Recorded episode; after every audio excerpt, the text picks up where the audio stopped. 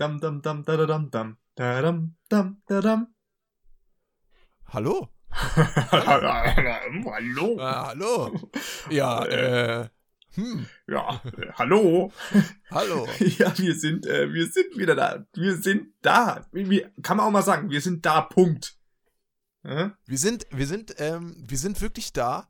Ähm, erstaunlich. Ich habe nochmal nachgeguckt. Es ist tatsächlich, ähm, und da ist es wieder das unfassbar wir sind drei Sekunden drin, ich sag schon wieder tatsächlich. es, ist, es hat sich aber nichts verändert. Ähm, wir haben seit vier Monaten keine Folge mehr rausgebracht. Vielleicht ist es sogar ein bisschen äh, länger her. Ja, also es hat tatsächlich besser geklappt mit zigtausend Kilometern zwischen uns. Da hat es problemlos geklappt und kaum sind wir wieder bei dem eigenen Land.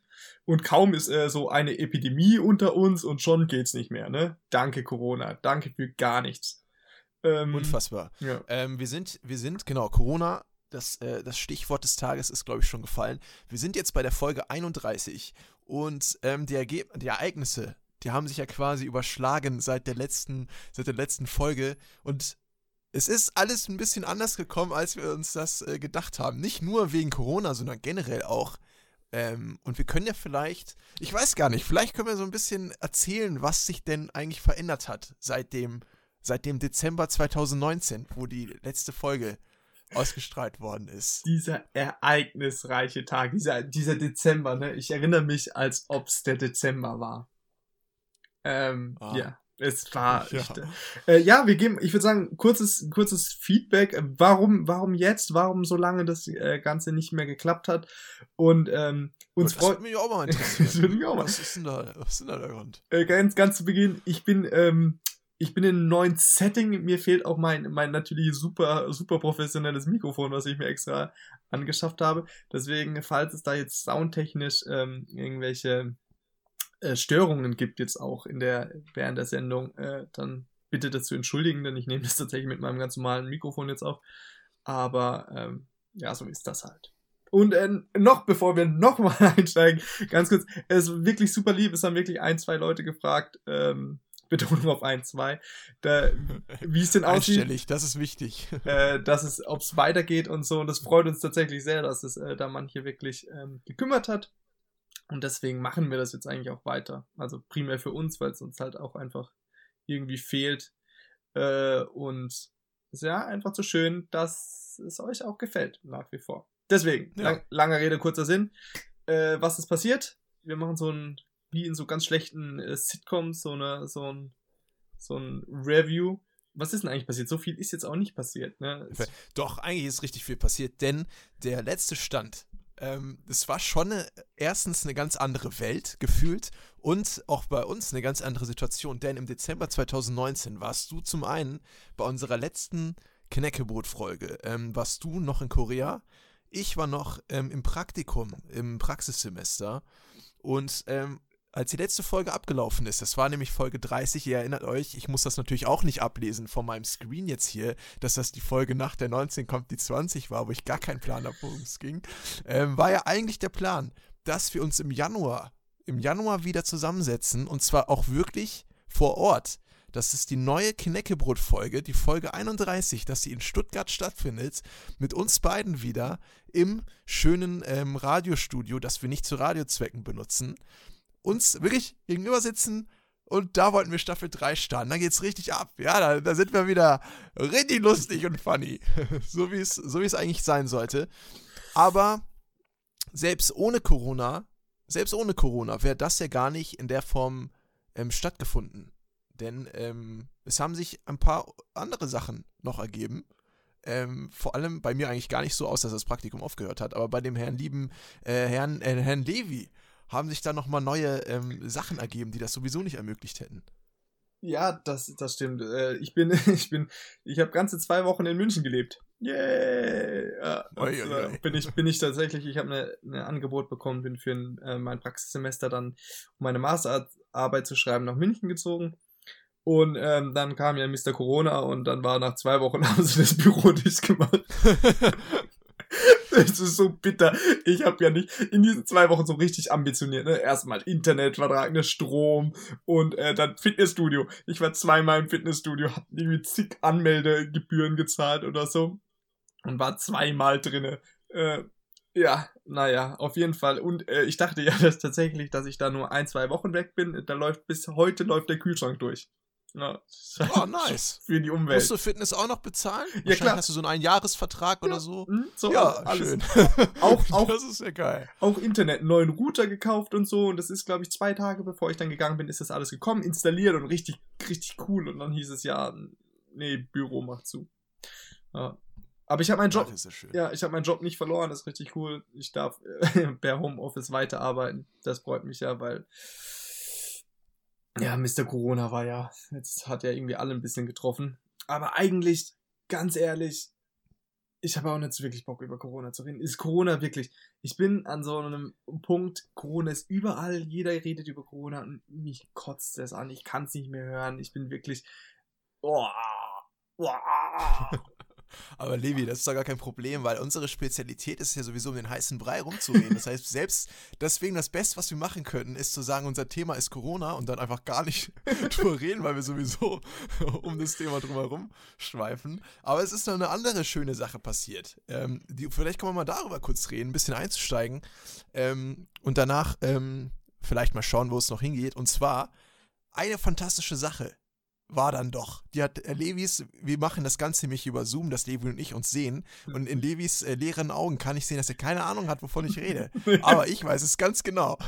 Und zwar, ähm, ich habe vergessen, welchen Monat das war. Aber ich habe den Herrn äh, Levi besucht in seiner äh, Heimatstadt. Bei mhm. seinen, äh, in seinem, äh, in seiner, seiner Zuhause, wo er aufgewachsen ist, ähm, habe ich ihn besucht für ein äh, Wochenende lang und habe die komplette äh, Packung äh, bekommen.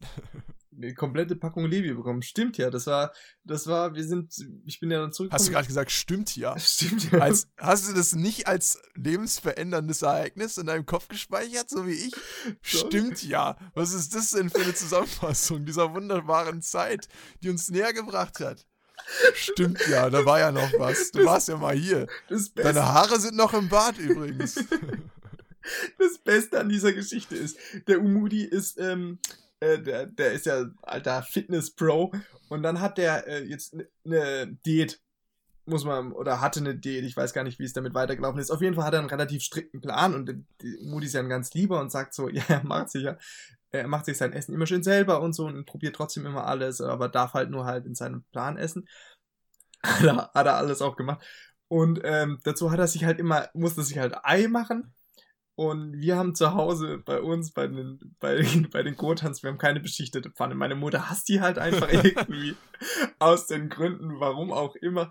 Auf jeden Fall hat der Arme dann sich in, in zweimal am Tag oder was weiß ich wie oft äh, in so einer Edelstahlpfanne die Eier gemacht. Und so, jeder, der mal in der Edelstahlpfanne Eier gemacht hat, weiß, dass es absolut behindert ist. halt original nur an, nur anbraten. Das heißt, du hast zum Schluss so, so eine Kruste, die komplett verteilt ist und oben so drei, vier Flöckchen Ei. Auf jeden Fall hat, er, hat der Junge wirklich, wirklich, hat sich hingestellt auf kleinste Stufe und dann eine halbe Stunde sein, sein Rührei. Oh, das war, das war echt schön. Das Problem ist ja nicht mal, das eigentliche Machen war jetzt für mich gar nicht so das große Ding, aber das eigentliche Problem war dann, wenn ich natürlich die Pfanne auch äh, sauber machen. Ich will ja das so hinterlassen, wie ich es vorgefunden habe. Und das, am ersten Tag habe ich ja gar nicht gecheckt, wie fest das da unten angebraten war. Ich habe ja gar nicht verstanden, dass es jetzt keine Pfanne, für die man das benutzt, weil dieser Luxus in meiner Studentenwohnung ist halt, dass alle Pfannen mehr oder weniger beschichtet sind. Deswegen habe ich das gar nicht gewusst. Und dann habe ich halt diese Pfanne genommen, unter die, die Spüle äh, getan, äh, aufgestanden vom Tisch, ne, um die Pfanne zu säubern. Ähm, die ich auch mitgenommen habe zum Tisch, weil ich nicht extra einen Teller schmutzig machen wollte. habe immer schön aus der Pfanne ge gelöffelt. Und dann stelle ich die unter die, das Waschbecken und merke, das geht gar nicht ab. So, ich, ich schrubbe und schrubbe, es geht einfach nicht weg. Und dann, ungelogen, ich war 15 Minuten richtig unangenehm allein in der Küche und habe versucht, diese Reste wegzubekommen, weil ich ja jetzt auch nicht sagen wollte, ähm, sorry, kann mir jemand beim Spülen helfen? Ich habe noch nie geputzt und bin ein kompletter Vollidiot. Wie kriege ich denn das Ei von dieser Pfanne weg? Hilfe, Hilfe! Also, das war richtig unangenehm und ich wette, die anderen haben sich auch gefragt, ja, was macht der Junge denn so lange in der Küche? Was macht er denn da eigentlich? Ist das also schön? Unfassbar. Auf jeden Fall ist es dann jetzt so Und das irgendwie, ich weiß nicht, er war weg und zwei Wochen später oder so kommt meine Mutter vom Einkaufen wieder und sagt, hey, guck mal, ich habe eine besichtigte Pfanne. und ich sagte so dem Umuli, hey, du kannst gern wiederkommen. Und der macht einen, einen Aufstand und sagt, ja, so, ich besichtigte Pfanne, wenn ich hier. Ja, jetzt ist auch Corona, also unfassbar. Ich kann sie nicht mal ansatzweise benutzen. Also, was soll das denn? Oh, das ist bestimmt für Leute, die jetzt zuhören, so sagen, okay, cool, der hat ein Ei gemacht. Aber ja, das war sehr witzig. Das war mein größtes Learning draus. Mhm. Und äh, Umudi ist jetzt bestens vertraut mit jeglichem Kartenspielen.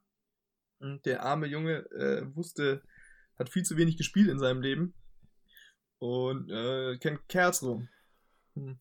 Ey, äh, da muss ich mal sagen, dass ähm, allgemein nochmal äh, neben einem großen Dankeschön, dass ich überhaupt eingeladen worden bin und dass mir dieses ganze Wochenende überhaupt beschert wurde, ähm, ist tatsächlich so, dass ich, oh, schon wieder dieses tatsächlich, ich mache echt mal einen Counter, wenn wir wieder eines Tages, wann auch immer das sein soll, uns wieder treffen, ähm, im Jahr 2023 wahrscheinlich, dann machen wir irgendwie eine Kasse, wo wir das alles reinwerfen müssen. Also, tatsächlich Kasse muss auf jeden Fall da sein. Ja, und ich habe jetzt sowas Aber, wie in der Tat oder sowas. Was sage ich immer?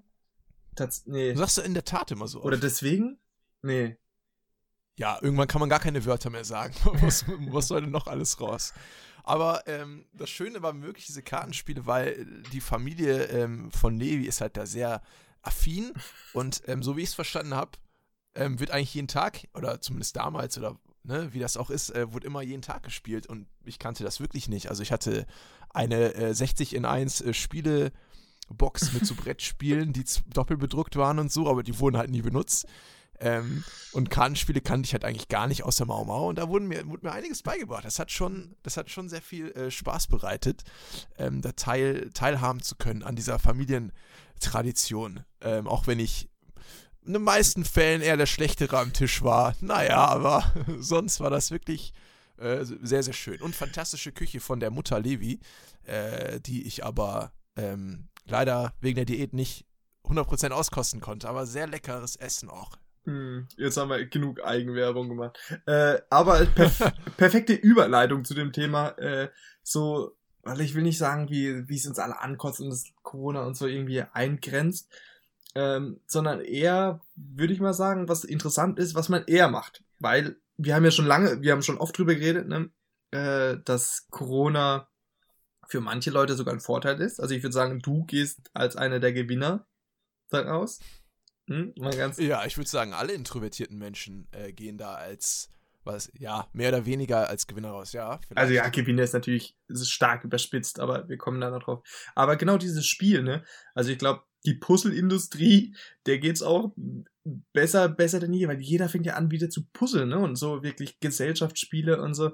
Das rückt halt, kriegt man viel größeren Stellenwert genauso wie der Alkoholismus, ne? Die Leute echt, also diese Wein- und Spirituosenhändler und Bierhändler, die haben ja einen riesen, riesen äh, Plus, weil die Leute halt einfach nicht mehr in den Kneipen saufen, sondern halt einfach sich zu Hause eins hinter die Binde geben. Und auch ich, ich muss auch sagen, ich bin wirklich so durch Homeoffice, ich weiß nicht, wie viele von euch Kineckies ähm, Homeoffice haben oder machen müssen.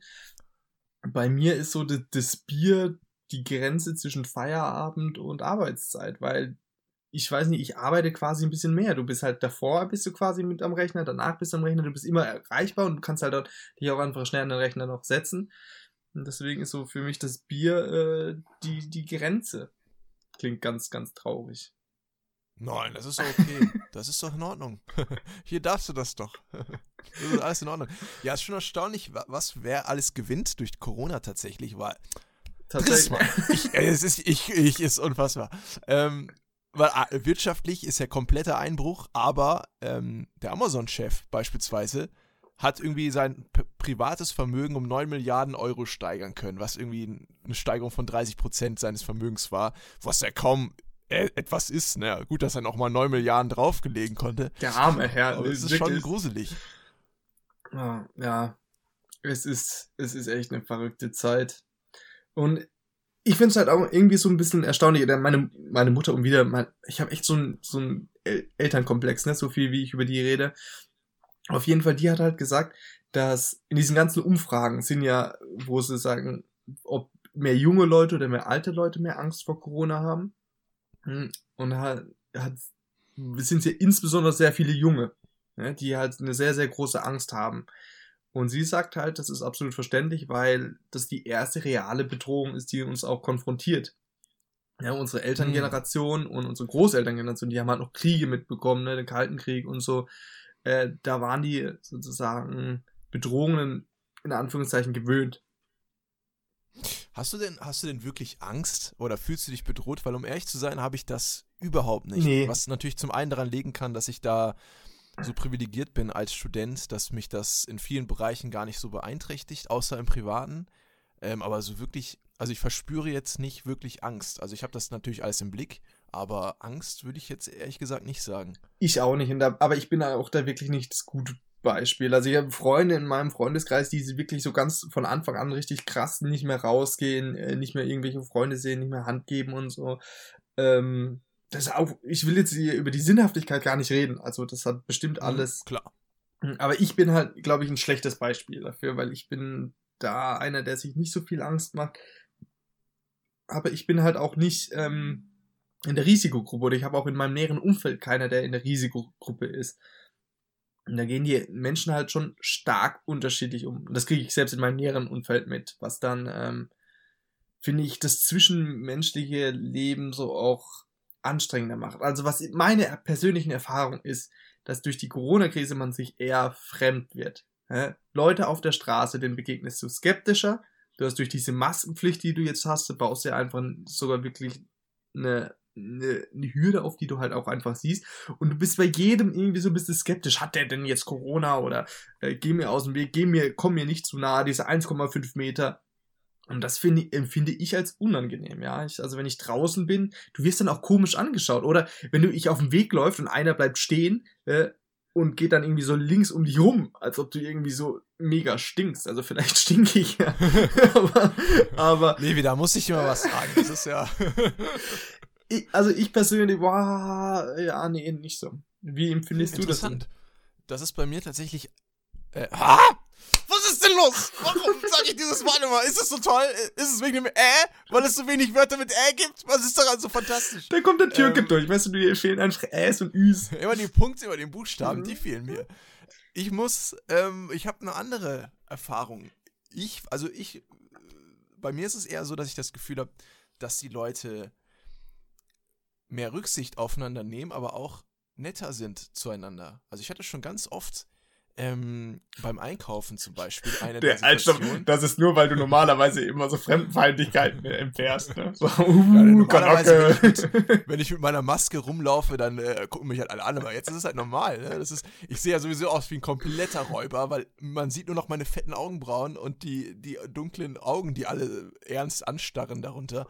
Aber ähm, ich weiß nicht, also die Menschen scheinen da einem eher freundlicher zu begegnen. Vielleicht, weil sie eben auch so wenig Kontakt haben zu anderen Menschen. Ähm, und beim Einkaufen wird irgendwie mehr Rücksicht drauf genommen. Man, die lächeln sich eher an, habe ich das Gefühl zumindest. Oder ähm, ja, oder so merkwürdige Situationen, ähm, zum Beispiel beim Einkaufswagen holen oder wieder reintun. Das ist ja mittlerweile auch alles kontrolliert. Da sind immer Mitarbeiter, die Abstand wahren. Man muss immer warten, bis jemand den Einkaufswagen rausholt, dann reingeht und dann warten, dass da wieder Platz frei ist. Und da sind dann auch Leute, die voll oft sagen, ja, gehen Sie vor, ach, das ist doch kein Problem, äh, da, jada, jada. Mhm. Ich weiß nicht, ich, ich fühle da auch äh, ja, so, eine, so, einen, so einen positiveren äh, Gemeinschafts- ähm, ein positives Gemeinschaftsgefühl. Echt? Ja, das ist tatsächlich, also, boah, äh, tatsächlich, ich habe auch tatsächlich jetzt gesagt. Äh, nee. Ja, du äh, hast noch ein paar frei, das ist in Ordnung. Äh, aber ja, das ist, glaube ich, halt auch so, wie man das dann interpretiert oder selber wahrnimmt. Ich kannst dir, ja. ja aber klar, es ist immer unterschiedlich. Ich dachte halt so am Anfang, das ist alles cool und ich bin ja auch so einer, ich habe es auch am Anfang genossen. Ich bin dann natürlich gleich zu meiner Familie zurückgegangen und so, hab das auch genossen, aber mir fehlt so ein bisschen das Ventil. Da kommt natürlich bei mir das, der extrovertierte Typ raus. Ich muss halt irgendwie mal so, das, was ich halt früher dann halt, wenn ich halt mit meinen Kumpels dann raus bin, in eine Kneipe oder so gegangen bin, ähm, das fehlt mir halt einfach so ein bisschen. Und am Anfang war es nicht so schlimm, aber je, je mehr das jetzt so sich noch zieht, desto ja, das ist wie, manchmal fühle ich mich halt wie so ein CS-Kaugummi. Und das, das sind viele Faktoren, die mit einfließen. Einmal, die Tage sind immer quasi gleich. Ob Wochenende, ob, ähm, ob unter der Woche. das ist eigentlich relativ gleich, weil du halt einfach den, deinen Tag nicht irgendwie anders strukturieren kannst, sondern ich stehe halt auf, frühstücke, setze mich hin, arbeite, äh, esse mittags was, esse abends was und dann ist das wieder von vorne und am Wochenende dann arbeite ich halt ein bisschen was wie meine Masterarbeit und sitze da quasi genauso an meinem Rechner und habe halt irgendwie nicht groß was gemacht. Klar kann ich mal einen Spaziergang machen, mal gehe ich laufen oder trainiere hier ein bisschen, aber so ähm, so wirklich eine Strukturierung von meinem Tag fehlt mir und deswegen wird es so, dann versumpft es alles so. Ja, und dann kommt halt die Corona-Wampe dazu, man isst halt super viel und ähm, klar macht man auch ein bisschen Sport, aber mir fehlt halt einfach auch das Fitnessstudio, das halt immer ein Ausgleich war und ich glaube halt allein die räumliche Separation der einzelnen äh, Segmente ähm, ist für mich ein Teil, der das halt so schwierig macht. Hm. Da merkt man, guck mal, das ist eigentlich das Coole an uns. Wir haben ja sehr oft angesprochen, dass wir sehr unterschiedlich eigentlich vom, vom Wesen Mensch sind und die Aspekte, die uns ausmachen. Ähm, wir hatten immer eine Folge über Freundschaft. Hört euch das mal an. Das ist irgendwo in den, in den ich weiß gar nicht genau welche. Das war eine frühe Folge, glaube ich. Das ist die Folge, wo er sagt, dass wir nicht befreundet sind. genau, genau, genau. Das ist da, wo ich das ganz ausdrücklich nochmal erwähne und äh, dass es auch jeder weiß.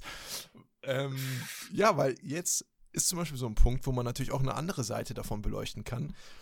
Denn da merkt man auf jeden Fall, wie du deine Zeit ähm, als eher extrovertierter Mensch ähm, verbracht hast oder wie du sie ausgestaltet hast.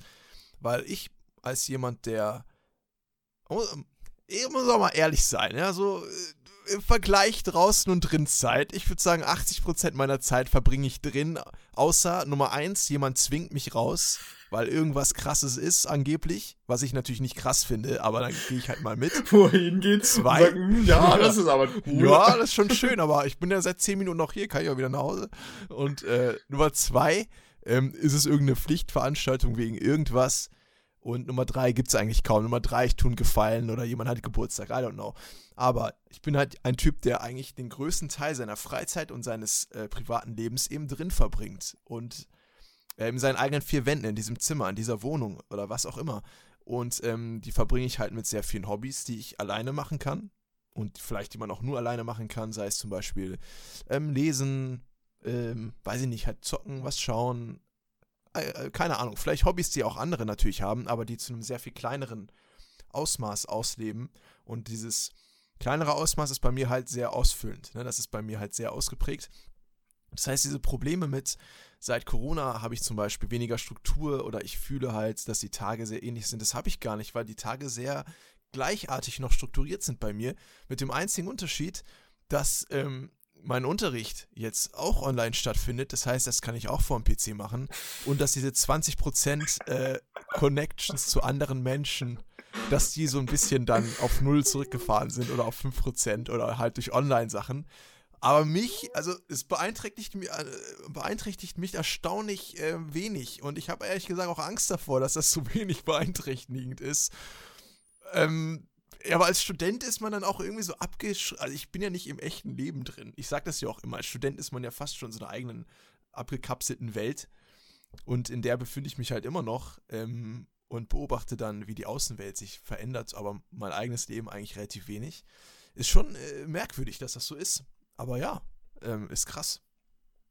Mhm. Deswegen du, also ich finde es halt aber schön, dass du so, so, Leute wie du dann von eigentlich auch was Positives sehen. Und ich will, also man muss jetzt auch sagen, der, der Umudi spielt das ein bisschen runter, aber der, der nimmt die Zeit, die er sozusagen dadurch mehr gewinnt, ähm, proaktiv und bringt sich dann selber neue Sachen bei und so. Das ist natürlich bei mir jetzt nicht so gegeben, weil ich nicht die gleiche Zeit habe, weil ich muss halt trotzdem halt arbeiten, äh, meine acht Stunden am Tag.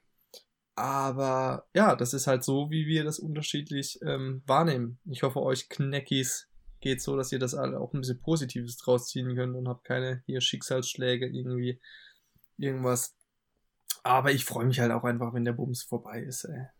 Zappeduscht, äh. Ja, das ist das voll, das würde ich mich auch freuen, denn äh, das, was ich lange angekündigt hatte, Leute, es gibt noch eine andere Sache, die ich lange angekündigt hatte. Alter, Damit haben wir auch immer gespielt. Was denn? Ne? Haben, haben wir mal gespielt mit. Ich habe keine Ahnung. Du kannst nicht immer irgendwas anteasern, wo ich keine Ahnung ja. habe. wir haben, Lies doch unsere Liste. Wir haben das doch alles aufgelistet, haarklein. Das weiß doch jeder. Ja. Ihr wisst, Levi war in Korea Mhm. und ich habe immer gesagt, ja. Ah, Und das, nä- der nächste Step ist, ich gehe nach Japan und dann haben wir das gleiche nochmal nur andersrum. Und es ist tatsächlich soweit. Ich habe das erste Mal in meinem Leben meine Worte in die Tat umgesetzt und mich beworben auf ein Auslandssemester in Japan. Und ihr glaubt es nicht, es hat eigentlich hat es geklappt. Und ich würde normalerweise planmäßig ab Oktober 2020 ein halbes Jahr in Japan verbringen, in einer kleinen, kleinen Städtchen, einer kleinen Stadt, die Tsukuba heißt, in der Nähe von Tokio, zwei Stunden entfernt. Was aber natürlich auch durch äh, Corona jetzt ein bisschen beeinträchtigt ist. Man weiß nicht, ob das klappt oder nicht. Oder ob eine Woche vorher gesagt wird, "Hm, bleiben Sie mal äh, da, wo Sie gerade sind. Aber ja, das ist natürlich auch was, was jetzt Unsicherheiten hervorbringt. und kommt jetzt dieser obligatorische Aufruf, dass die Leute uns wieder Geld spenden sollen. Genau. Und damit ich mir schöne Sachen in Japan kaufen kann, oder falls ich halt nicht nach Japan komme, dass ich nicht ganz so traurig bin, schickt uns gerne eine Spende mit uns, meine ich dann mir, weil ich habe ja das, äh, das Konto im Blick und schickt uns gerne eine X-Summe an Geld, damit es uns wieder gut geht. Nette Anekdote. Apropos Japan. Ich, äh, war, als ich in Korea war, war ich auch ein paar Tage in Japan und habe, Umudi hatte Geburtstag und Umudi nimmt ja auch sozusagen die ganze Organisation von dem ganzen Gedöns hier. Das heißt, wir zahlen tatsächlich monatlich Geld dafür, dass wir ähm, unsere Folgen hochladen können. Und das summiert Ah, sich ja auch. Wir bezahlen Geld dafür. Ja. Ah, seit ungefähr so hm, eineinhalb Jahren, ne? Ah, ja, ja, ja. Auf jeden Fall. Habe ich dann gedacht, ja, weißt du, ich mache dem mal was Gutes, weil ähm, der Umudi ist halt ein großer Japan-Fan und war wirklich, bin da hingegangen und habe ihm wirklich ein paar Sachen, wo er mal erzählt hat und so, die er gerne hätte, bin hingegangen und habe wirklich die Sachen geshoppt und auch nicht einen unkleinen Geldbetrag dafür ausgegeben und dachte, jawohl, das ist richtig cool. Und dann war ich noch in Korea, noch da ein paar Sachen und dann noch so, hey, ich wusste, er will nach Japan, ihm Essensstäbchen gekauft, Süßigkeiten, so, ja, koreanisches, japanisches Sachen, ne? Hab eine richtig schöne Box gemacht. Hab sie, hab sie, hab sie losgeschickt und ist bis heute nicht angekommen. Ich kann kotzen. Ey, ich muss, ich muss wirklich sagen, ich habe Levi noch nie so niedergeschlagen gesehen. Der war so wirklich. Ich habe sogar einen Brief so geschrieben. Ja, Ich hab das hat sogar mir auch erzählt. Ey, ich habe sogar einen verkackten Brief geschrieben. Oh, ey, das ärgert mich so. Ich hasse das. Ich hasse das. Ey. Naja. Ich konnte es in dem Moment gar nicht zum Ausdruck bringen, aber das war halt nochmal doppelt traurig, weil es war das erste Mal, dass äh, Levi und ich, oder das zweite Mal, ich weiß es nicht, dass Levi und ich uns wieder gesehen haben seit ähm, ein paar Monaten, also seit er quasi aus Korea dann zurück war. Und ähm, dann erzählt er mir das und er ist so traurig. er ist so traurig. Und ich so, oh nein, warum? Warum ist das so? Ähm, das ist wirklich sehr schade, aber was soll, es ist halt nicht angekommen. Was soll ich machen? Es, es war halt kein Postbote da mit dem Paket. Ich weiß nicht, was passiert ist. Ich weiß es doch auch nicht. Ich weiß es auch nicht. Na, auf jeden Fall. Sorry, das war, musste ich mich jetzt nochmal kurz auskotzen. Aber ja, wenn du eineinhalb Jahre zahlst, muss ich, glaube ich, mal auch mal langsam zu Porto kommen. Na, ich meine, das Geschenk ist ja eigentlich. Ne? Ja, das wäre ja, ja, was, das wär ja was gewesen. Vielleicht kriege ich es ja noch. Ich weiß ja nicht, wo es ist. Mhm, Vielleicht ist es irgendwie noch. Äh, Klar, fünf Monate später kommt es halt mal an. ja, dann schicken die es doch mal rum. Man weiß es ja nicht. Ja, auf jeden Fall. Apropos Diät. Ich habe ja wirklich. Äh, ich habe ja einiges, bin ich schon losgeworden. Apropos Diät, äh, man muss dazu sagen, dass der Umudi davor eine Diät gemacht hat, wo er massiv an zugelegt hatte, mit, mit dem Ziel auch zuzulegen. Ja, dann hat er festgestellt, ja, er hat zugelegt, ist aber nur fett geworden. oh, es ist erstaunlich gruselig, wie wenig man das teilweise wirklich mitbekommt, wenn man sich jeden Tag im Spiegel sieht, wie die Proportionen sich verändern und auch das Verhältnis von Fett und Körper, anderer Körpermasse. Ich war am, im Dezember, habe ich, äh, ich 96 Kilo auf die Waage ge gebracht und das war schwerer, als ich in meinem ganzen Leben jemals war. Selbst die Umut-Dickphase war niemals so dick wie jetzt, weil da war ich natürlich auch kleiner und jünger. Das wäre sehr gruselig, wenn ich mit 6 irgendwie 100 Kilo gewogen hätte. Aber ähm, es war das war sehr, sehr viel. Und ich habe mich erschrocken, als ich mich auf die Waage gestellt habe, was ich halt lange nicht mehr getan hatte, ähm, wie viel Gewicht es war. Das war sehr viel Gewicht. Ähm, deswegen auch die Diät. Mhm. Habe ich knallhart durchgezogen. Und jetzt die äh, Erfolge. Äh, ich wiege momentan 78 Kilo. Alter, echt jetzt? Du wiegst weniger Ja, als ich? das ist schon sehr wenig. äh, äh sehr Oha. viel abgenommen. Aber ähm, ja, ich habe Sixpack habe ich trotzdem nicht, aber äh, trotzdem. Die Waage zeigt ein bisschen weniger an. Das ist, das ist auch nicht schlecht. 78, du Hungerhaken, ja. Es geht, es geht. Dafür haben meine Haare zugenommen. Äh, Ja. Ohne Friseure, die jetzt auch Ich hab- offen haben, ist es halt schrecklich. Muss man den Kanekis halt auch sagen. Ich hab, ich hab, wir haben uns davor, wir haben vor ein paar Tagen telefoniert, weil der Umudi ist wirklich schlecht in Kontakt halten, muss man jetzt auch mal nochmal sagen. Aber äh, wir haben jetzt dann vor ein paar Tagen telefoniert gehabt und haben gesagt, jetzt machen wir das auf jeden Fall. Und wir machen es jetzt übrigens äh, wieder wöchentlich. Wir haben uns einen Tag vorgenommen, äh, wo das auf jeden Fall klappt. Deswegen keine Chance. Ihr hört uns wieder. Kneckebrot ist Ihr habt, ihr habt die Fingerpistolen gehört, hoffentlich, aber nicht gesehen. Die waren sehr geil. Die waren sehr cool. Ja, äh, wie du, wie man sieht, bin ich noch nicht ganz im Flow drin. Auf jeden Fall, das waren Fingerpistolen. Ähm, und ja, dann habe ich ihn gesehen. Der Umudi hat echt äh, einen Busch, Busch auf dem Kopf. Ja. Aber auch ich habe mein eigenes Corona-Projekt. Ich äh, lass mir so, so ein kleines Kanackenbärtchen wachsen.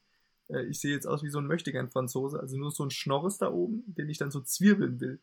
Ja, ich sehe lächerlich aus. Ich stehe da. Nein, das sieht nice aus. Ich sag's euch, das sieht gut aus. Mhm. Das, das ist gut.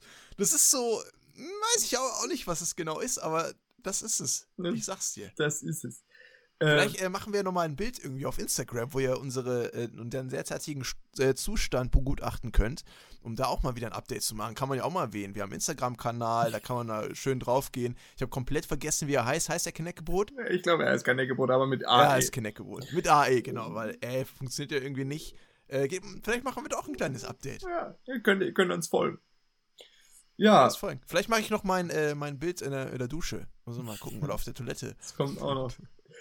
Ähm, Unsere Challenges. genau. Aber was, was gibt es noch? Was ist irgendwie uns noch bewegend? Willst du mal vielleicht ein bisschen aus dem Nähkästchen plaudern und erzählen, was du eigentlich jetzt beruflich genau eigentlich machen darfst? Weil, wenn du mich fragst, würde ich sagen, das ist ja gar nicht so uncool. Was ist denn, was ist denn dein Einfluss jetzt in der Medienwelt? Äh, ich arbeite tatsächlich bei einer Produ Tatsächlich, das ist es. Ah, tatsächlich. äh, ich arbeite bei einer Produktionsfirma für äh, Fernsehsendungen und Serien. Non-Fiction-Bereich. Also für alle, die das nicht wissen, ist das äh, alles, was nicht fiktional ist. Darunter fällt theoretisch auch Nachrichten, aber wir sind halt einfach in so Showsendungen aus dem Fernsehen. Und äh, genau, und ich arbeite da in der im Development, weil wir ja so viele Anglizismen haben und äh, entwickelt wirklich Fernsehsendungen. Und äh, Mr. Corona hat halt in der TV-Branche paradoxerweise richtig gewütet, weil es zu keinem Zeitpunkt in den letzten zehn Jahren haben die Menschen mehr Fernsehen geguckt.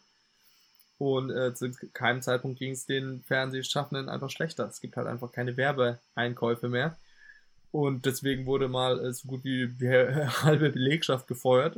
Mhm, ähm, und ich hatte halt einfach Glück. Also was heißt gefeuert? Also die wurden halt, ja, gefeuert, gefeuert oder halt auf Kurzarbeit. Ähm, und ich hatte halt einfach das Glück, dass ich da so ein kleiner Nenner war, dass ich da halt noch weiter bestehen dürfen. Ja, und jetzt sitze ich da und entwickle Fernsehsendungen. Und, Ja, äh, Levi, äh, der gute Levi beschreibt es jetzt so, als wäre es ganz salopp was vollkommen Uninteressantes. Ich finde, es, es hört sich sehr, sehr cool an. Also, das ist, glaube ich, ein Job, wenn du das jemand anderem beschreibst. Ich entwickle Fernsehformate oder man kann dir sagen, ich erfinde auch neue Fernsehformate. Zumindest ist das einer meiner Aufgaben, die ich äh, äh, machen könnte, was komplett Neues auch zu entwickeln. Das hört sich sehr geil an. So, wenn ich sage, ich habe zum Beispiel audiovisuelle Medien studiert und jetzt mache ich Fernsehformate und entwickle die, dann würden die Leute sagen, ach guck mal, hat, hat das was zu was gebracht. Wenn ich sage, ich mache äh, audiovisuelle Medien und bin irgendwie äh, äh, Web, äh, äh, weiß ich nicht, Web-Designer, dann würden die Leute sagen, ja, was ist das denn für ein Job? Was Ja. ist denn das?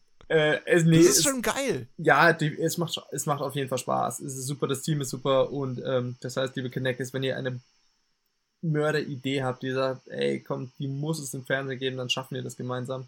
Also, ich sage, das ist meine Idee und die gibt sie mir. Nein! ähm, Am besten schickt ihr Levi einmal mal so eine fertige Mappe mit ähm, eurem Ideen. Das also super, pro ne? Format, fertiges Präsentationsding. Und äh, lasst mal so eine Stelle frei, wo man den Namen quasi reintun könnte.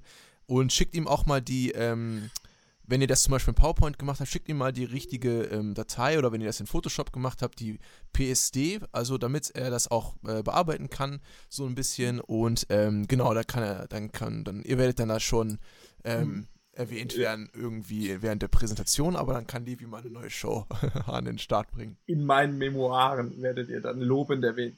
Äh, nein, äh, um über ein bisschen kurz über die Arbeit zu reden, es ist eine sehr nüchterne Sache, weil es ist wirklich unglaublich jegliche Idee, die ich eigentlich schon so hatte, die gab es schon. Hm. hm. Das ist wirklich unglaublich. Also mein, mein Chef, der, der, das ist ein heiliger Gral an Fernsehbestand. Der, ist, der macht halt vor allen Dingen die internationalen Formate auch. Der kauft. Also Deutschland ist generell sehr, sehr gering im Entwickeln von Fernsehsendungen. Also wenn ihr euch jetzt einen weltweiten Markt anschaut oder die großen Sendungen, die bei uns laufen, Mars Singer, Wer wird Millionär, blablabla, das sind alles internationale Formate. So wirklich deutsche Formate, die es international geschafft haben, kannst du an einer Hand abzählen. Woran, woran glaubst du, liegt das? Warum, warum haben, haben die Deutschen da nicht so die Kreativität für, oder ist die Medien, Medienwelt in Deutschland einfach noch zu jung oder nicht so, äh, hat sich anders entwickelt? Warum, warum können wir nicht auch neue crazy Formate entwickeln? Ja, das ist, glaube ich, halt eine Sache an Sicherheit. Es ist natürlich wesentlich einfacher, Geld in die Hand zu nehmen, wenn du weißt, okay, das hat schon mal irgendwo funktioniert als wenn du es nicht machst. Und zudem ist es halt einfach, haben die sich nie so wirklich darauf fokussiert. Also wenn du jetzt gerade insbesondere die asiatischen äh, Markt anschaust, die haben riesen Output, also wirklich die Koreaner, die Japaner, die hauen, die hauen so viele Formate raus, die gehen natürlich auch viele, gehen einfach unter. Aber die haben halt einen Output, der ist halt krass und die kaufen halt so gut wie nichts ein. In Deutschland hat sich hm. das halt relativ etabliert gehabt, die Formate halt einfach einzukaufen und damit dann halt sozusagen sichere, in Anführungszeichen, sichere, äh, sichere Bänke zu haben. Das war jetzt kein, mhm. kein grammatikalisches Deutsch, aber ähm, ja. Ja. Aber. Ich glaube, ja. Genau, das ist, das ist es. Und, äh, ich glaube aber auch, ähm, dass das vielleicht auch einen äh, sehr starken kulturellen und historischen Hintergrund hat, warum das in Deutschland nicht so weit entwickelt ist. Weil jetzt nicht nur in reinen Fernsehformaten, sondern zum Beispiel auch in Bereichen, allgemeinen Bereichen der Medienwelt, so ähm, ähm, Künstler, Schauspieler, ähm, Serien, zum Beispiel äh, eben auch fiktionale Serien. Ne? Es gibt in sehr vielen Ländern, eigentlich in fast allen Ländern, eine riesige riesige nationale Sparte dieser Sachen. Zum Beispiel in der Türkei gibt es ja unfassbar viele Dramen, die produziert werden, ne? die es auch auf YouTube gibt und auch mittlerweile auf Netflix und die auch in die Trends der YouTube-Seiten kommen, kommen dann irgendwelche Folgen dieser türkischen Serien und keiner checkt, was ist das. Apropos türkisches, äh, türkisches Fernsehen, rate mal, was ist es für ein türkisches Format in unserem deutschen Fernsehen täglich läuft? Läuft das täglich? Ich glaube, es läuft täglich. Täglich? Mhm. Ja, sag mal ein paar Infos. Äh, privat? Privater Sender? Privater Sender? Privater Sender. Ähm, es, ist eine, es ist eine Serie. Nee, es ist keine Serie. Es ist wirklich non, ein Format non-fictional, also, ja. Äh, ist das eine, geht das eine Stunde oder was? Boah, ja, ich glaube, so was ist denn das? Also eine Fernsehstunde, also 46 Minuten. Ähm, ähm, eher morgens, im morgendlichen Bereich? Mm, mittags. Mittags, what? Nein, äh. egal, es geht um Shoppen. Um Shoppen? Shopping Queen? Ja, das ist ein türkisches Format. Ach nee. Doch. Wirklich? Das ist richtig krass. Und was auch wirklich richtig krass ist, was ich nicht gewusst habe, Höhle der Löwen ist ein, hm. ist ein japanisches Format. Hm. Ja. Crazy. Ja, das hat mir auch der äh, Herr Levi äh, gestern sogar noch gesagt. Das habe ich nämlich auch nicht gewusst. Aber ähm, das meine ich halt auch in diesem asiatischen Bereich oder auch ähm, in ganz vielen anderen Kleinen, auch in Osteuropa und sowas. Da gibt es halt ganz viele Serien, ganz viele ähm, ähm, lokal produzierte Sachen, die halt da im Fernsehen laufen und auch äh, Formatrichtungen und etc. etc. Die haben halt unendlich auch wirklich neue eigene Sachen. Und in Deutschland gibt es das natürlich auch, also Deutschland auch sehr viele Serien, aber ich meine, mehr als ähm, Soaps gibt es ja eigentlich, also klar gibt es schon vereinzelt, aber halt relativ wenig. So Soaps ist schon das größte Ding, was es gibt. Und darüber hinaus ist es halt dann schon eher spärlich. Ähm, oder auch so Sachen wie bei Netflix. Es gibt jetzt in den letzten drei Jahren sind ein paar Netflix-Serien gekommen, die aus Deutschland kommen, die von deutschen Drehbuchentwicklern eben eingereicht worden sind. Aber davor war das auch kaum, weil die Drehbücher zu schlecht waren. Das hat Netflix einfach mal selbst gesagt, als mal gefragt worden ist, hey, warum habt ihr denn so wenig deutsche, deutsche Sachen? Äh, haben die gesagt, ist einfach zu schlecht. Das ist einfach zu schlecht. Wir können es nicht machen. ja, was soll ich sagen? Also man muss ja sagen, dass die öffentlich-rechtlichen produzieren ja super viel. Also diese ganzen, ich weiß gar nicht, wie es alles heißt, Rosenheimer Cops und da die Klinik und da irgendwelche Ärzte und was weiß ich, GZSZ, das ganze Gedöns. Die produzieren ja super viel, aber das ist ja, sagen wir, sehr nischig. Du, du machst das so hochkarät, also so wirklich so große Formate, die, ähm, sagen wir, Haus des Geldes obwohl ja auch Haus des Geldes, die erste Staffel, die ist ja in Spanien gefloppt, ne? Ja, die, hm, hat, die ja, ist ja gefloppt und die wollten es ja absetzen, dann hat Netflix gekauft und dann wurde es ein internationaler Erfolg. Deswegen, aber. Ja, aber, aber dieses, dieser Punkt, dass ähm, ich glaube, dass es historisch begründet ist, weil ähm, Deutschland halt ein Land ist, das ähm, sehr lange Zeit halt gar nicht Deutschland war, in der Art und Weise, wie wir es halt kennen, in der Form, in der, wie wir es halt kennen, also nach dem Zweiten Weltkrieg, wo alles wieder neu aufgebaut ist, dann die Wiedervereinigung und was weiß ich. Das sind halt alles Sachen, die dazu, glaube ich, geführt haben, dass dieser, dieser kulturelle und dieser entertainige Medienaspekt halt eine ganze Weile, also nicht so weit fortgeschritten ist eine Gesellschaft, auch ähm, wie in anderen Ländern, zum Beispiel in Amerika oder sowas. Ähm, natürlich, Amerika hat auch sehr viel mehr Einwohner, das ist dann auch nochmal eine andere Sache, das muss man in Relation sehen.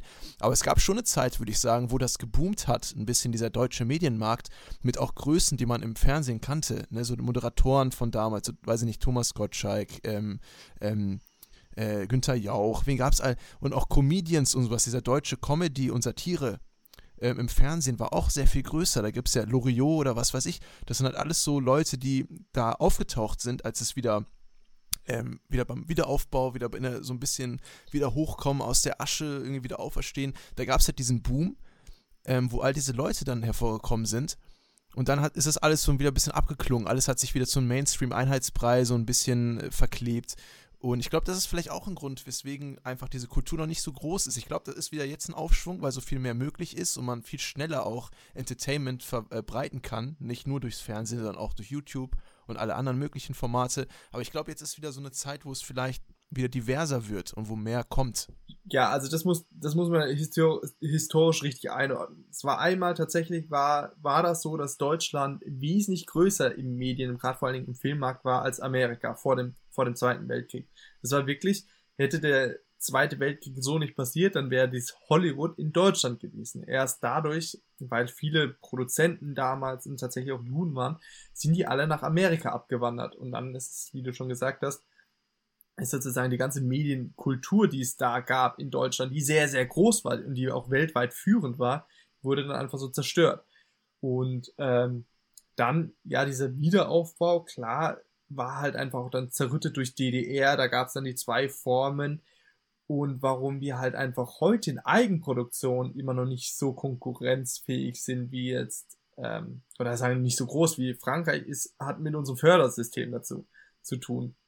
Weil wenn du französisches Radio hörst und deutsches Radio, ist es so, dass ist es im Staatsvertrag, im französischen Staatsvertrag verankert ist, dass so und so viel Prozent eigene Produktion sein müssen. das ist das gleiche mit Fernsehen. Die produzieren viel mehr Filme, weil sie das einfach müssen und dementsprechend auch mehr gefördert werden vom Staat.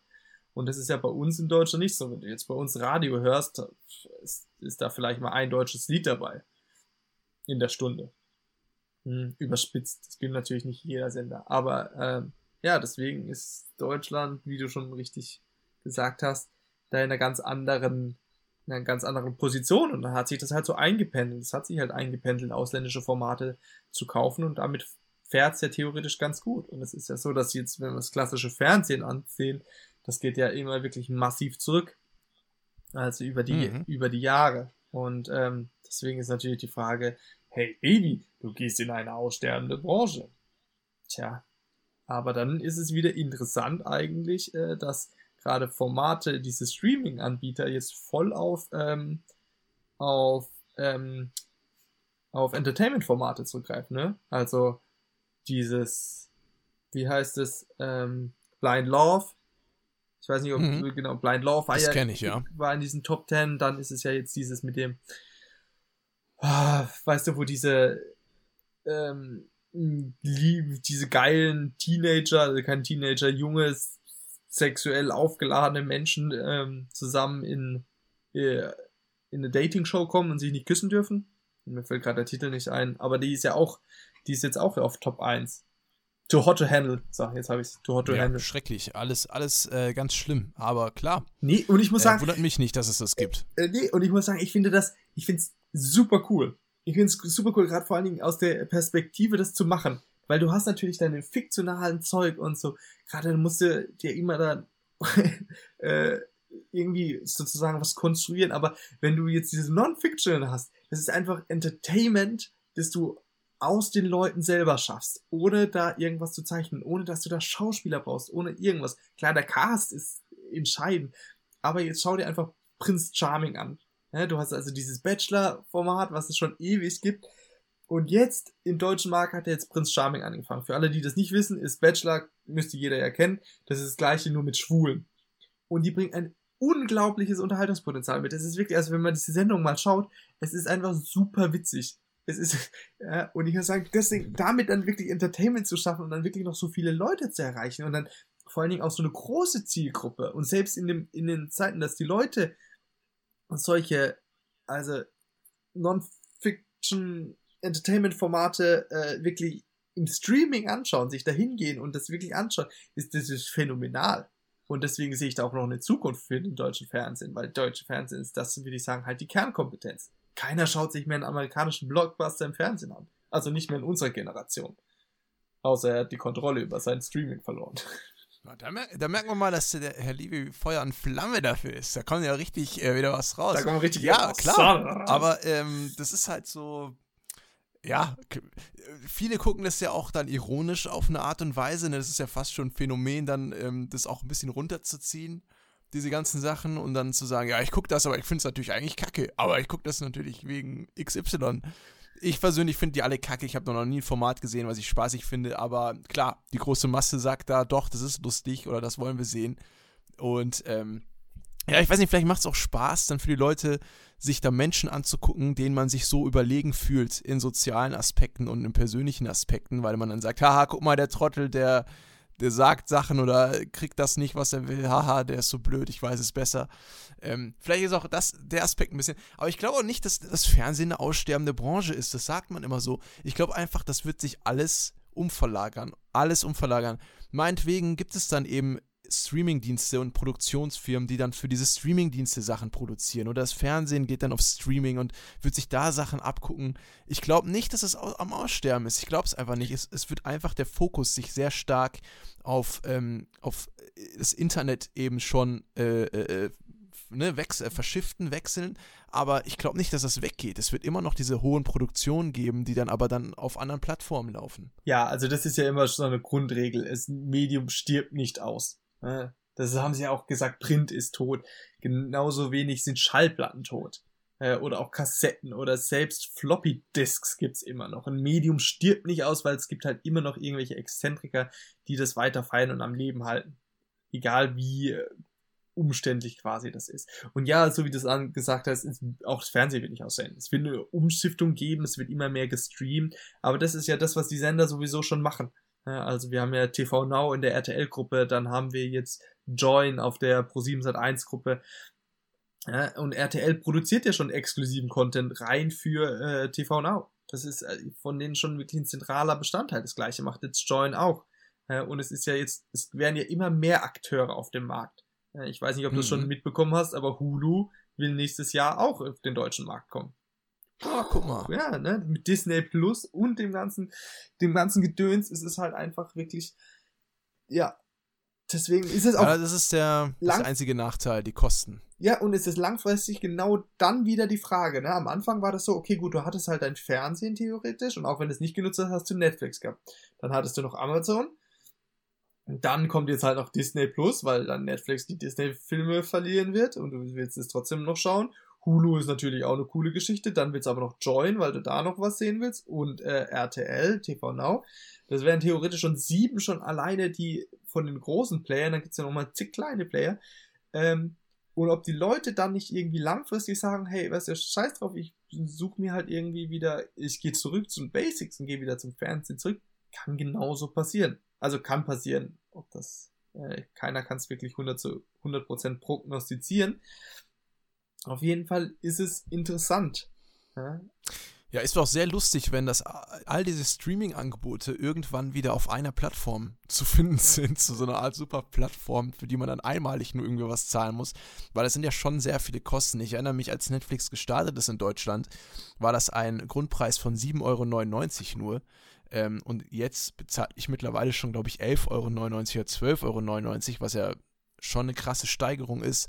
Und wenn man all diese Dienste dann wirklich benutzen will, das ist ja so eine Unsumme, also man bezahlt ja dann fast irgendwie 100 Euro im Monat regelmäßig, um diese Entertainment-Angebote nutzen zu können. Das bei beim Fernsehen ist es ja auch nochmal was ganz anderes. Da hast du ein Gerät, aber ein Endgerät, aber das eigentliche Angebot ähm, ist halt kostenlos für dich ja, normalerweise. Ne? GZ, GZ. GZ, ja, aber das ist halt so ein kleiner äh, Betrag im Vergleich dann noch. Ja, aber ähm, das ist halt auch 17 Euro, die du halt zahlst im Monat. Und das ist natürlich dann auch wieder so eine Sache, klar. Also, wir wollen über den Sinn von GEZ nicht reden, deswegen, Gott sei Dank haben wir GEZ und zahlen für unabhängige Berichterstattung, auch wenn wir das nicht nutzen. Und natürlich pisst es Leute an, die jetzt kein Fernseher haben und kein Radio hören, aber hey, ähm, absolut sinnvoll ja, es ist nur, was mir halt in Corona-Zeiten wieder aufgefallen ist, ist halt einfach so, dass ich den Wert des Fernsehers wieder zu schätzen gelernt habe. Ich bin einer, der eigentlich so gut wie vor nie Fernsehen geschaut hat. Jetzt durch halt meinen meinen beruflichen Werdegang jetzt wieder sehr mehr. Aber halt einfach, dass die Entscheidung dir abgenommen wird, was du schaust, sozusagen, du hast nur ein gewisses Kontingent, weil du wirst ja erschlagen an der Flut, Flut an Möglichkeiten. Und äh, weißt du, allein an Netflix und auch wenn da gute Filme oder so da wären, du kommst ja gar nicht so drauf. Du schaust so, was in diesen Top 10 ist oder was so gerade geht oder derzeit beliebt. Und äh, das ist ja quasi erschlagen. Dann ist es fast für mich angenehm zu sagen, okay, hey, 2015 kommt das, schaue ich mir an. Ja, und Entertainment-Format gibt's noch nicht, habe ich noch nicht gesehen, ist auf jeden Fall neu, ist nicht irgendwie ein Film. Ja, lass mich halt einfach berieseln. Und nehme dann in Kauf, dass ich halt Werbung schauen muss. Oder halt einfach durch die Öffis eben auch keine Werbung schauen. Ähm, vielleicht auch noch so ein kleiner, so ein kleiner, das ist mir, jetzt gerade eingefallen, als du darüber geredet hast. Ähm, ich habe ja das Praktikum gemacht beim Tigeretten-Club, ne? Das, äh, dass ich ja sechs Monate da war. Und es gab ja große Umstellungen bei diesem Format. Das war eine sehr spannende Zeit eigentlich, weil die ähm, das alles so ein bisschen ja, interaktiver gestalten wollten. Und mittlerweile ist es auch so, dass die eigentliche Sendung ähm, in einem neuen Studio stattfindet, was ähm, extra gebaut worden ist für dieses ähm, sehr alte Format, was es schon sehr lange gibt. Und ich habe dann mal reingeguckt, als ich halt aufgehört habe und die Corona-Zeit dann angefangen hat, wie die das denn eigentlich jetzt genau machen, weil die Staffel wurde tatsächlich abgesagt in dem Moment. Also dieses typische Ding, was man kennt, oder vielleicht auch, kennt ihr es auch nicht mehr. Ich vermute mal, die meisten haben lange schon nicht mehr Tigeretten-Club geguckt. Da sind halt Kinder im Studio und dann werden so Spiele gespielt und was weiß ich. Und das ist halt alles nicht mehr möglich in Corona. Aber, weißt du, was sie jetzt gemacht haben? Das ist eigentlich mega geil. Die haben einfach gesagt, okay, wir machen trotzdem noch die Sendung, aber wir schalten Gäste jetzt einfach per Livestream von zu Hause ein. Und das sind dann so, das ist dann eine ganz andere Art von, von Show geworden, so ein bisschen fast, ich hatte da schon fast so ein bisschen Pioniergeist gespürt. Eigentlich eine voll alte, also ist ja nicht ne, so, als gäbe es die Technik noch nicht, aber es wird halt nicht so oft gemacht. Und das war irgendwie ziemlich geil. Ich konnte nämlich auch mal Gäste vorschlagen und so sagen, ja, wen glaubst du denn, sollte man mal in die Sendung holen? Wer ist denn da so äh, für geeignet und was weiß ich? Und ich habe ja so ein paar Leute, die ich dann folge oder die ich kenne durch YouTube oder andere Plattformen. Und dann gab es zwei, drei Gäste, die ich auf jeden Fall dabei haben wollte von einer gewissen äh, äh, Produktionsfirma. Habe gesagt, ja, die will ich eigentlich auf jeden Fall. Aber die sind in Hamburg und dann müssen die extra her nach Stuttgart, weil die müssen ja ins Studio und dann muss man das alles mit dem Plan und dann meinten die so, hm, ja, wird schwierig, bla bla bla. Und wenn man die anfragt, müssen die ja auch erstmal okay geben und Termin klein abklären. Also ging nicht. Ich habe das immer gesagt, die wären ganz cool, ging, geht nicht, geht nicht. So, was ist jetzt passiert? Ich schaltete ein und wen sehe ich da? Einer dieser Typen, den ich einladen wollte, ist einfach per Stream dazugeschaltet. Der war fünf Minuten nur da, aber der saß zu Hause und der war dann quasi als Gast in dieser Sendung. Was halt ziemlich äh, crazy ist, dass das dann so eine schnelle Umstellung war. Ähm, hat mich in dem Moment ein bisschen geflasht, den dann da zu sehen. Da, das muss ich halt sagen, dass halt einfach die ähm, Corona die Fernsehschaffenden ja auch auf eine ganz neue Herausforderung gestellt hat. Und ähm, das ist halt auch das Schöne, dass halt, also Schöne, dass der, der Markt sich allem hat umstellen müssen. Ne? Ganz viel wurde ja dieses von zu Hause aus und dann gab es ja diese Corona-WG und was weiß ich, also auch wirklich viele Scheißformate.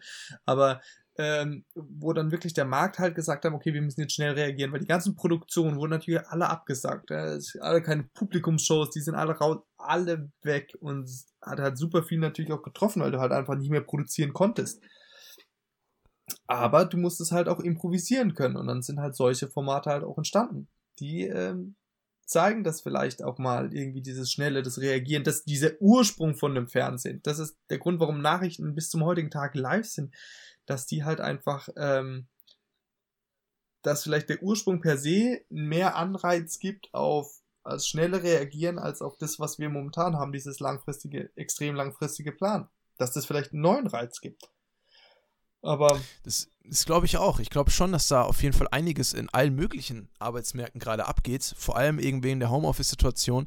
Das Einzige, was ich jetzt hoffe, ist, dass die Firmen jetzt nicht sagen, nachdem das ganze Corona-Gedöns vorbei ist, dass sie zum Beispiel sagen, ja, ähm, das funktioniert ja eigentlich auch alles ganz gut vom Homeoffice aus. Ja, dann verlagern wir einfach 30 Prozent unserer ähm, unserer Produktion oder unseres Geschäftes ins Ausland, wo es viel günstiger ist. Da können die Leute ja ähm, durchs Homeoffice dann arbeiten. Das funktioniert ja auch ganz gut.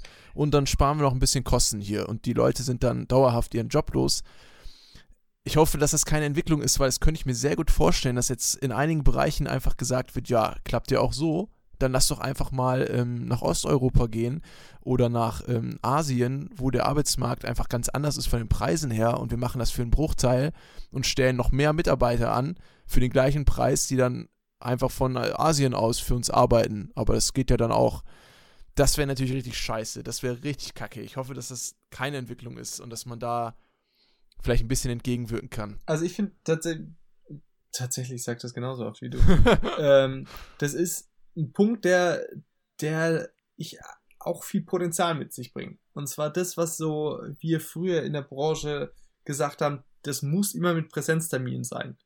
Dass das ein bisschen davon ein bisschen weggeht, weil früher ist man für jeden Pups irgendwo hingeflogen, für jede Präsentation ähm, ist man da hingegangen und hat halt vor Ort das präsentiert und jetzt lernt man halt einfach, das geht halt auch ohne. Hm? Mhm. Und man muss nicht immer im Büro sein. Du kannst auch von zu Hause effektiv arbeiten. Ich glaube, für viele, viele Arbeitgeber ist es oder Arbeitnehmer eigentlich auch die Chance zu sagen, hey, ich kann genauso effizient sein. Lass mich halt drei Tage in der Woche äh, im Büro sein und zwei Tage von zu Hause aus arbeiten. Weil für manche Leute ist das ja wirklich sinnvoll. Das ist ja wirklich so eine Typsache. Für mich war das nie so gut, weil ich habe halt einfach immer diesen anderen Raum gebraucht, diesen konzentrierten Raum. Zu Hause lenke ich mich zu einfach ab. Aber ähm, manche Menschen sei, profitieren davon, so wie du einer bist. Deswegen. Ja, mh. schon. Aber ich hoffe eben, dass es dann auch im, ne, dass dann nicht alles nach außen verlagert wird, weil es ja dann, da macht es ja keinen Unterschied mehr, ob ein Bewerber in Asien sitzt oder im, in Deutschland oder sonst wo, sodass das natürlich dann auch nochmal eine größere Konkurrenzsituation ist. Ne? Da muss man sich dann nochmal vielleicht abheben, noch mehr Qualifikation, noch mehr Weiß ich nicht. Könnte auch eine Gefahr sein, weiß ich nicht, dass sie das noch weiter outsourcen, als es ohnehin schon gemacht wird. Ja, die Frage ist halt einfach, wie viele äh, Unternehmen sowieso da heil rausgehen. Aber jetzt haben wir ja wieder wirklich über diese ganze Corona. Corona. Ich sag doch, das ist unser Ding. Hä? Wir wollen ein Thema nicht, dann kommt's. Wir wollen ein Thema, dann kommt's nicht. Das ist ganz normal. Deswegen ähm, hört ihr kein Neckebrot. Da passiert einfach alles. Da kann alles passieren. Das ist, das ist so. Aber nächste Woche gibt es ja dann wieder ein normales, ein normales, Anführungsstrichen normales Thema. Und dann werden wir wahrscheinlich wieder 20 Minuten über Corona reden, äh, weil das Thema dann damit zu tun hat. Und eine kleine andere Sache, nur eine kleine andere Sache zum Abschied. Ähm, ich muss sagen, sorry. Ja, ich muss, ich muss sagen, sorry an alle ähm, weiblichen äh, Zuhörerinnen und Zuhörer, die mir ähm, pausenlos Nachrichten auf Instagram, auf ähm, auch per Brief, per Tauben, ich habe ganz viele Tauben auch bekommen, ähm, zugeschickt haben, mit der Bitte, sie unbedingt, unbedingt äh, zu daten und unbedingt wollen sie eine Beziehung mit mir haben. all diese Nachrichten, ne? all, all, all das Zeug, was dann da eingetroffen ist. Ähm, das musste ich ja auch erstmal alles ordnen und dann habe ich die Namen alle verwechselt. Sorry, sorry an der Stelle. Ähm, ja, die habe ich alle weggeschmissen, ähm, alle verbrannt, weil, äh, äh, das ist auch eine kleine Veränderung seit Dezember. Ja. Wir sind jetzt ne? offiziell zusammen, Uwe und ich. Wir sind jetzt verheiratet. Leo und ich sind jetzt ein Paar Und ähm, das ist eigentlich äh, passiert, als ich bei ihm zu Hause war. Ne? Das ist einfach so ineinander gerutscht. Moment. Einfach so. Ja, ich bin auf jeden Fall weg vom Markt, ganz kurz das erwähnt. Das heißt, ähm, bitte nichts mehr, nichts mehr schicken.